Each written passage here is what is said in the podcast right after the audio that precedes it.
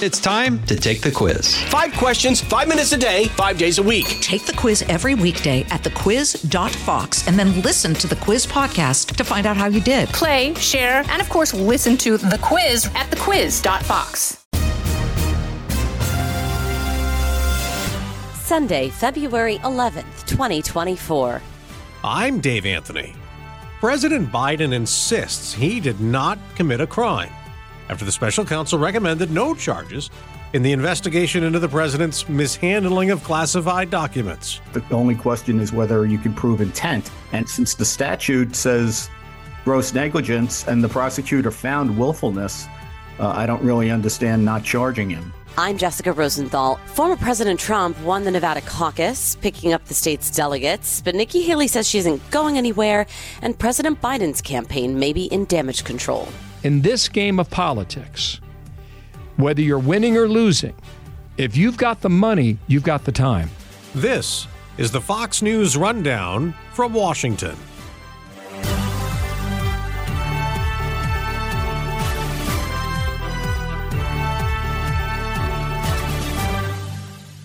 It let him off the hook legally.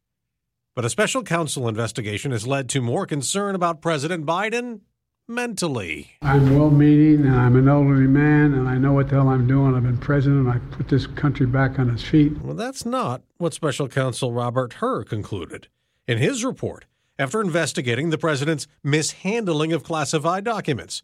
While he recommended no criminal charges are warranted, he says they did consider a jury might be sympathetic to the president being a well meaning elderly man with a poor memory.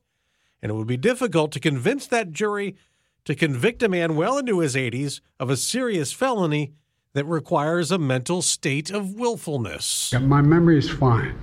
My memory, take a look at what I've done since I become president. Now, the special counsel wrote in their interviews with President Biden he forgot dates, like when he was vice president, and couldn't remember when his son, Beau Biden, died. How in the hell dare he raise that?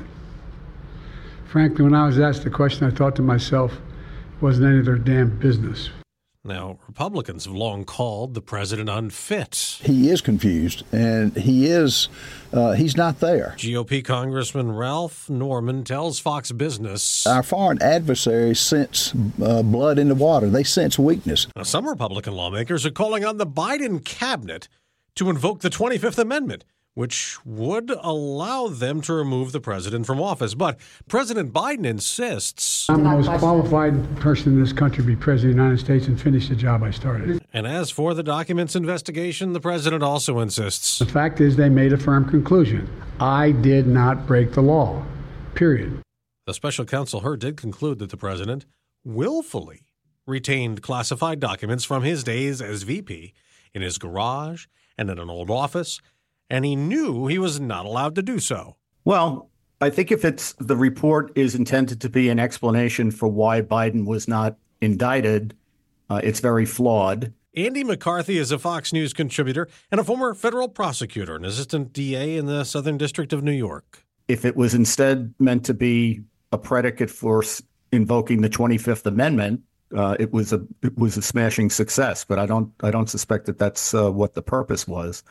Um, I think it's flawed because um, the rationale that they give for not uh, charging Biden doesn't make any sense. The special counsel found that he willfully retained classified information, national defense information, uh, in places where it was not supposed to be, transmitted it to people who weren't authorized to have it. Um, the problem with making a willfulness finding, which I think the evidence compelled, is that the statute, uh, which President, uh, former President Trump has been charged with in Florida in dozens of counts, uh, a provision of the statute makes it a crime to mishandle classified information through glo- gross negligence. So, gross negligence is a much easier standard for prosecutors to prove than willfulness. So, he didn't even, it seems to me, give much consideration to charging what the law makes a 10 year felony. And I suspect that the reason that they had to rely on how sympathetic he would be with a jury, I, I thought, Dave, that was very telling Because if a prosecutor is thinking about what kind of impression is the defendant going to make on a jury, he already has checked all the boxes that he can prove every all the acts that need to be proven to prove a crime. Okay. In All other right. words, if the case gets to the jury, the guy has the guy has engaged in the guilty conduct. The only question is whether you can prove intent. Okay. And since the statute says gross negligence and the prosecutor found willfulness, uh, I don't really understand not charging him. Well, this is the question I have. We dealt with this with the Mueller investigation and the whole Trump Russia stuff. He's a sitting president, right? The Justice Department doesn't indict or charge a sitting president, correct? Correct, although he made he took pains to say, as Mueller did, uh, that the reason for his declination, his his decision not to file charges, was not the Justice Justice Department guidance that a sitting president cannot be indicted. But by the way, I, I've never thought that guidance was correct. I, I don't see any downside um, to indicting a sitting president under seal and then unsealing it once he becomes uh, a, a private citizen. The reason I say that is that guidance explicitly is not intended to put the president in a better position than a normal person who'd be charged. It's just uh, respectful recognition of the difficulties and awesome responsibilities of the presidency. If you don't indict him because of that um, provision or that guidance, the statute of limitations continues to run. And if he's president long enough, then he can't he, can't be charged. He can't stand trial. The guidance is not a, is not meant to give a president that kind of an advantage. Okay. Now, former President Trump, as you said, is facing dozens of charges in an unrelated classified documents case from when he left office. He he says this is proven to be a two-tiered system, unconstitutional selective prosecution. He demands his charges be dropped. Here's what President Biden said on Thursday night regarding the two different cases. The special counsel wrote, and I quote, Several material distinctions between Mr. Trump's case and Mr. Biden's are clear. Continuing to quote, most notably, after given multiple chances to return classified documents to avoid prosecution, Mr. Trump allegedly did the opposite. According to the indictment, he not only refused to return the documents for many months, he also obstructed justice by enlisting others to destroy evidence and then to lie about it. What do you think? That's an excellent rationale for charging Trump with obstruction of justice. It is incoherent as a defense for Biden on classified documents. Okay. So the thing is, what they're saying is because Trump obstructed justice, we should charge him not only with obstructing justice, but with dozens of Espionage Act offenses for mishandling classified uh, documents. But because Biden didn't obstruct justice, we should close our eyes to the other felonies, which makes no sense. You know, in this country, the reason obstruction is a crime is because all Americans are expected to comply with lawful infor- investigative demands, including, you know, subpoenas and, and demands that people turn over uh, relevant information in a criminal investigation.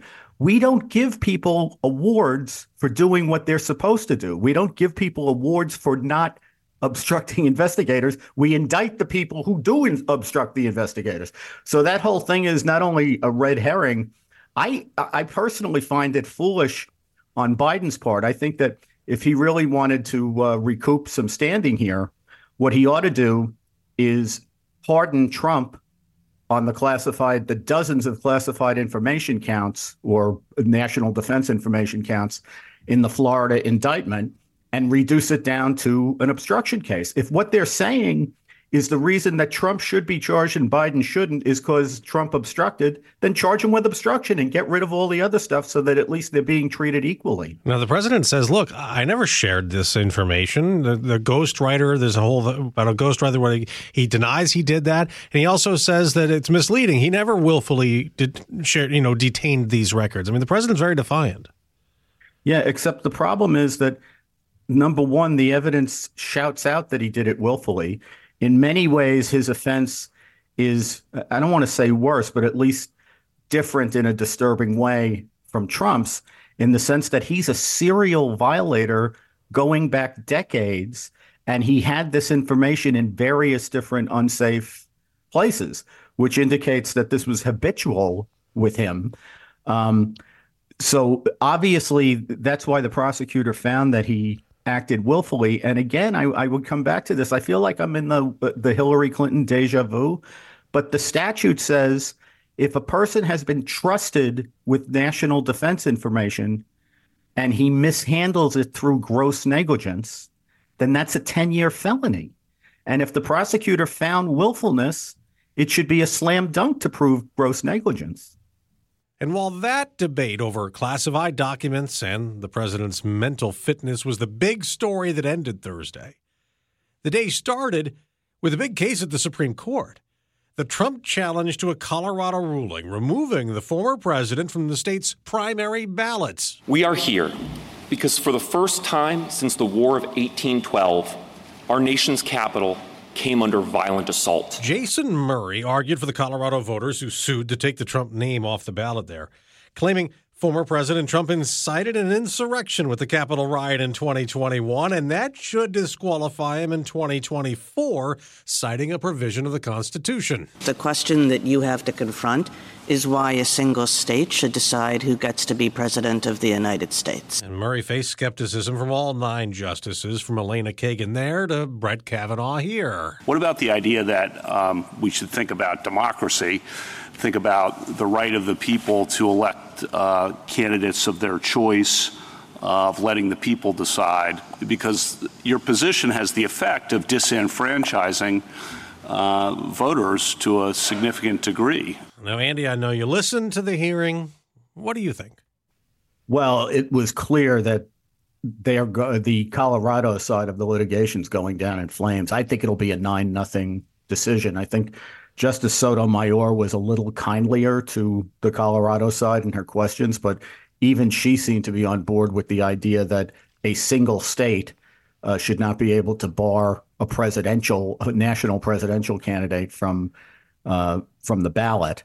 Uh, I think it's interesting that if you if you put away the, you know, we're we're always Dave um, very intent on looking at the partisan affiliation of the justices, and I don't. I'm not criticizing that. I do it myself, but I think sometimes we we conflate partisan with ideological, and they're importantly different.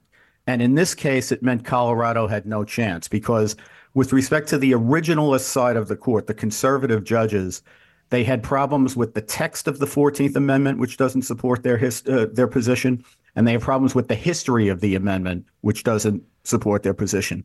What we we those who thought that they would that the progressive the three progressive judges on the court would take the anti-Trump Democrat position, I think mis, uh, uh, mislead themselves because these three justices are committed progressives.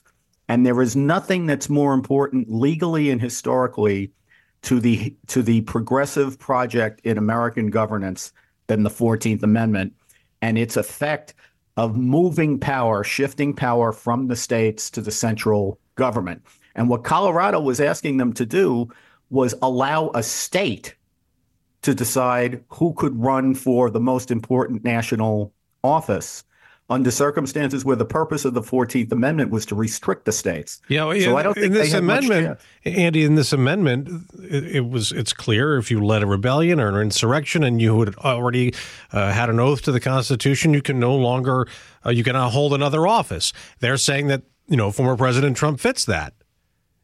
Yeah, well, first of all, it doesn't say you can't run for office, right? It says you can't be. So one part of the problem Colorado has is they're expanding what the, the meaning of the amendment.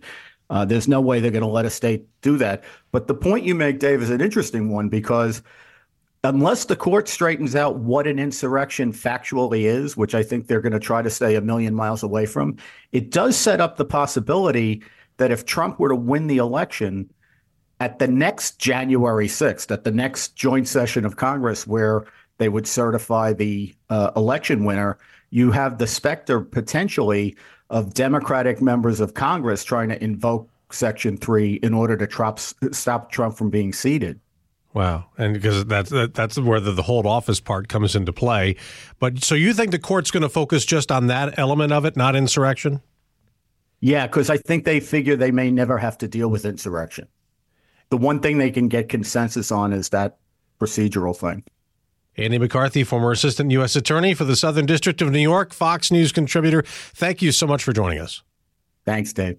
Fox News Radio on demand on the Fox News app. Download the app and just click listen. When you swipe left, you can listen to your favorite Fox News talk shows live. Swipe right for the latest Fox News Radio newscasts on demand. Fox News Radio on the Fox News app. Download it today.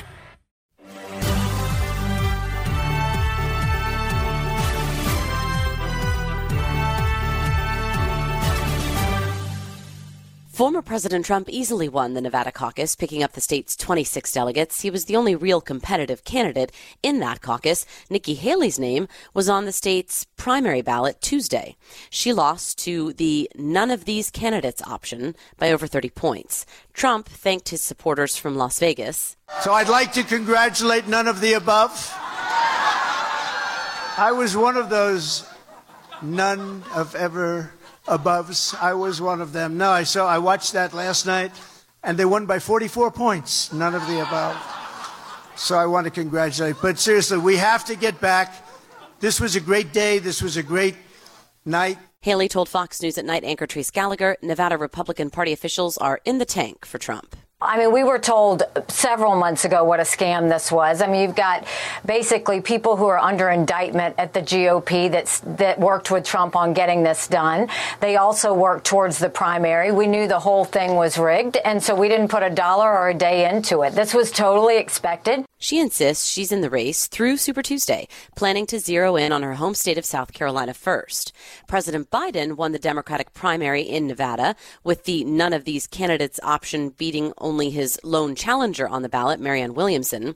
But he had to answer questions about his age and mental acuity this past week after a special counsel report concluded he would not face charges over keeping classified documents because a jury would likely be sympathetic to him as an elderly man with a poor memory. My memory is not good. My memory is fine. My memory, take a look at what I've done since I become president. None of you thought I could pass any of the things I got passed. How'd that happen? You know, I guess I just forgot what was going on. But will such a characterization of the president in those legal documents impact his campaign? When Dana and I opened our program, we knew that the U.S. Supreme Court was going to give audio arguments that we could listen to, which I always find to be a dramatic moment for the court. Bill Hemmer is co anchor of America's Newsroom on Fox News. We also knew at the end of the day, but 11 o'clock East Coast time, that we were going to get results from the Nevada caucus. What we did not know was what was going to happen in between, and it was I I would argue was a bit of a whipsaw. When President Biden chose to come out and address the special counsel's findings at 4:30 in the afternoon, and he said he pretty much exonerates me, and I I behaved very differently from President Trump.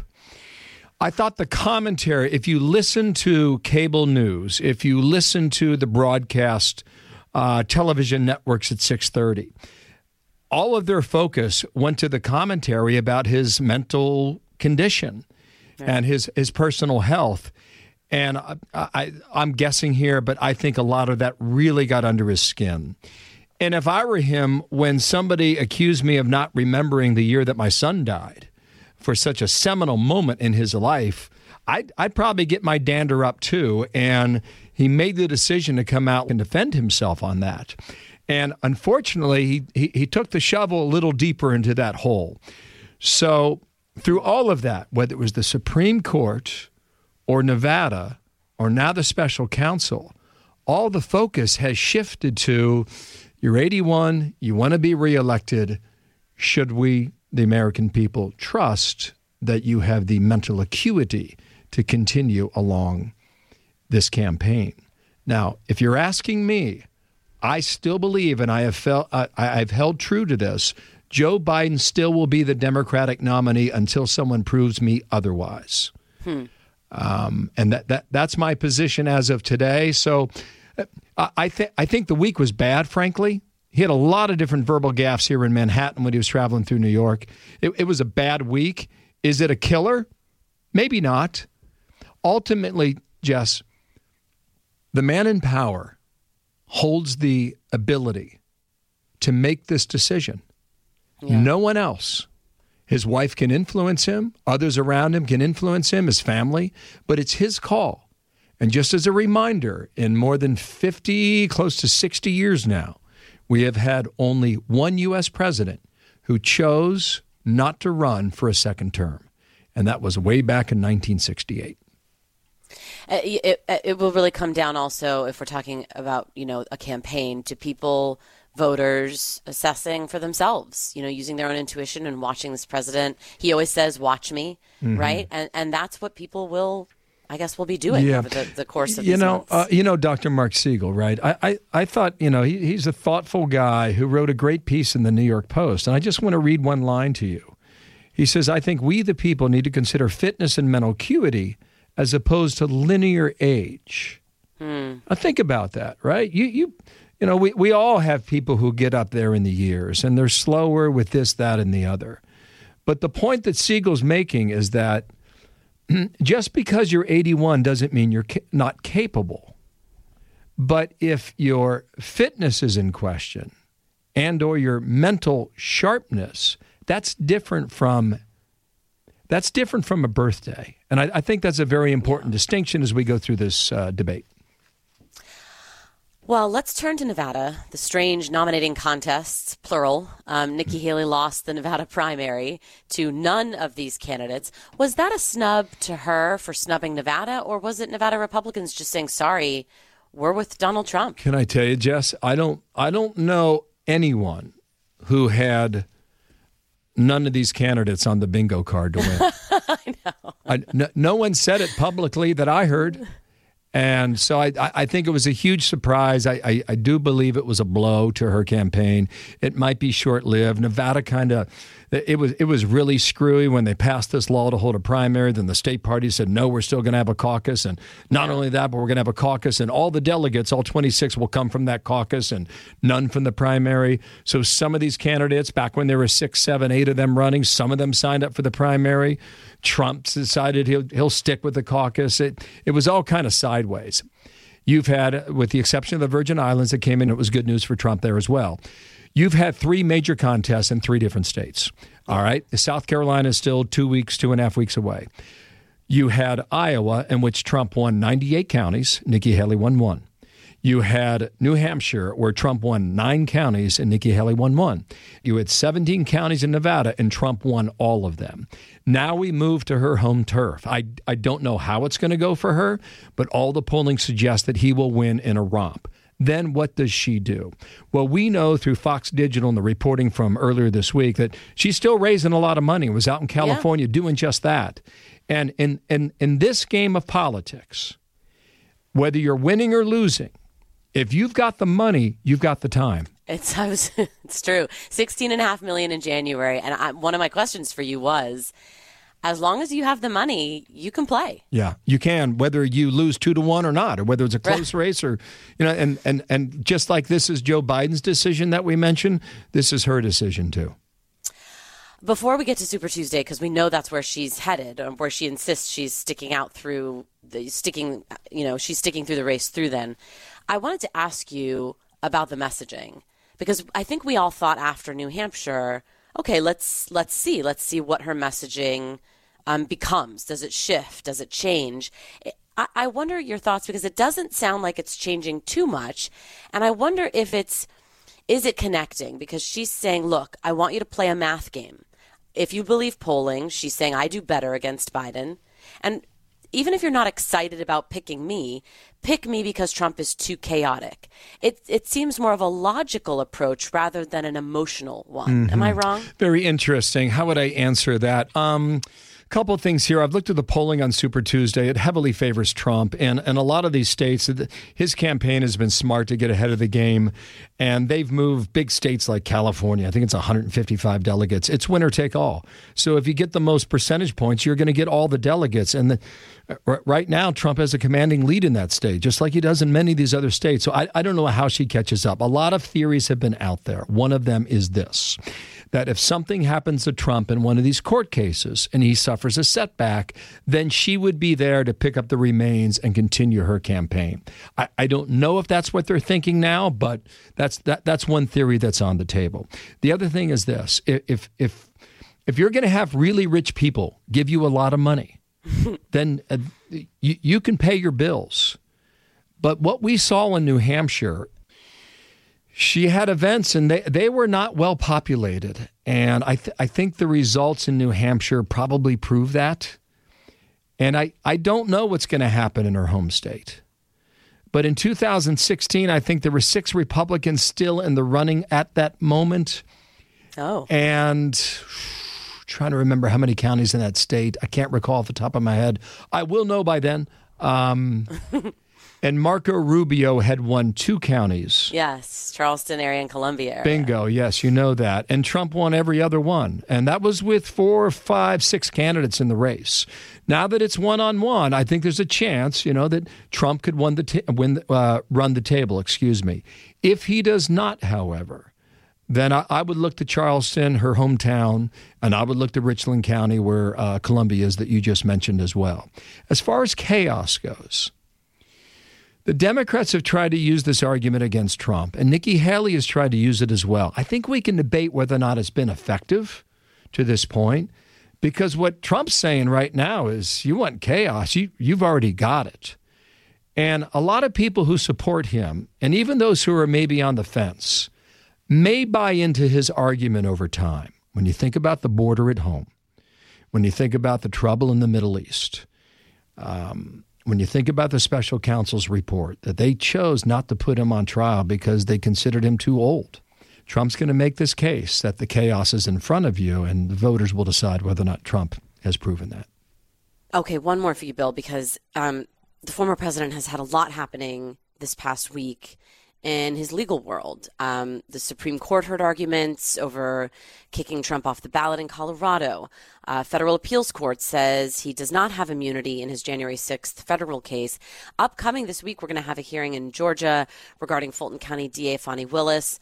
Uh, one of Trump's RICO co defendants says that Willis's romantic relationship with an attorney she brought on the team who's getting taxpayer dollars, spent money on like lavish vacations that included Fani Willis the former president is finding ways to give press conferences and speeches, whether it's outside Mar a Lago or courthouses, and then he travels to Nevada or New Hampshire and he still is back on the campaign trail.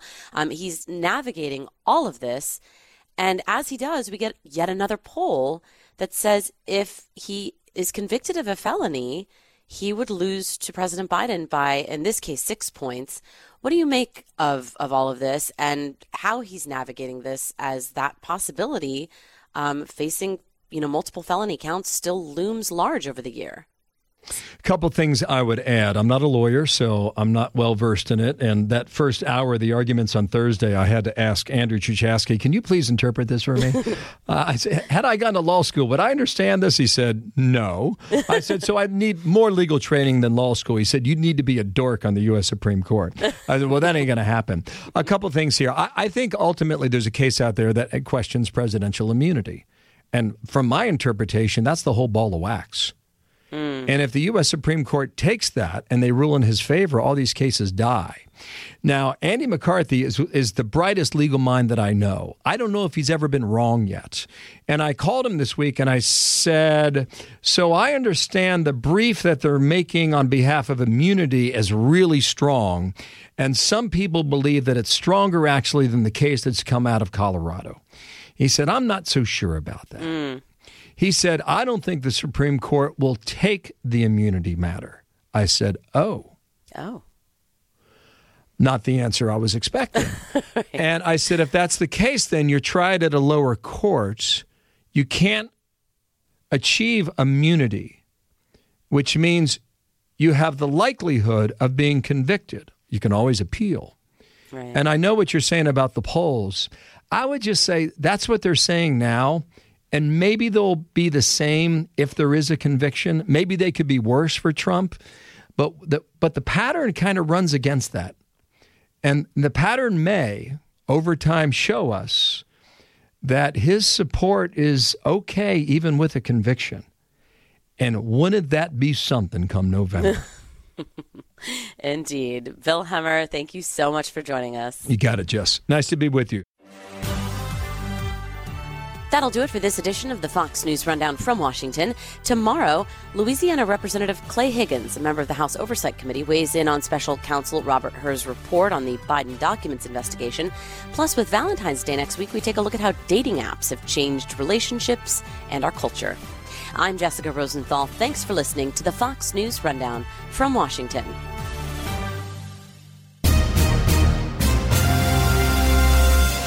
Stay up to date by subscribing to this podcast at foxnewspodcasts.com. Listen ad-free on Fox News Podcasts Plus on Apple Podcasts. And Prime members can listen to the show ad-free on Amazon Music. And for up-to-the-minute news, go to foxnews.com. Hi, everybody, it's Brian Kilmeade. I want you to join me weekdays at 9 a.m. East as we break down the biggest stories of the day with some of the biggest newsmakers and, of course, what you think. Listen live or get the podcast now at briankilmeadshow.com.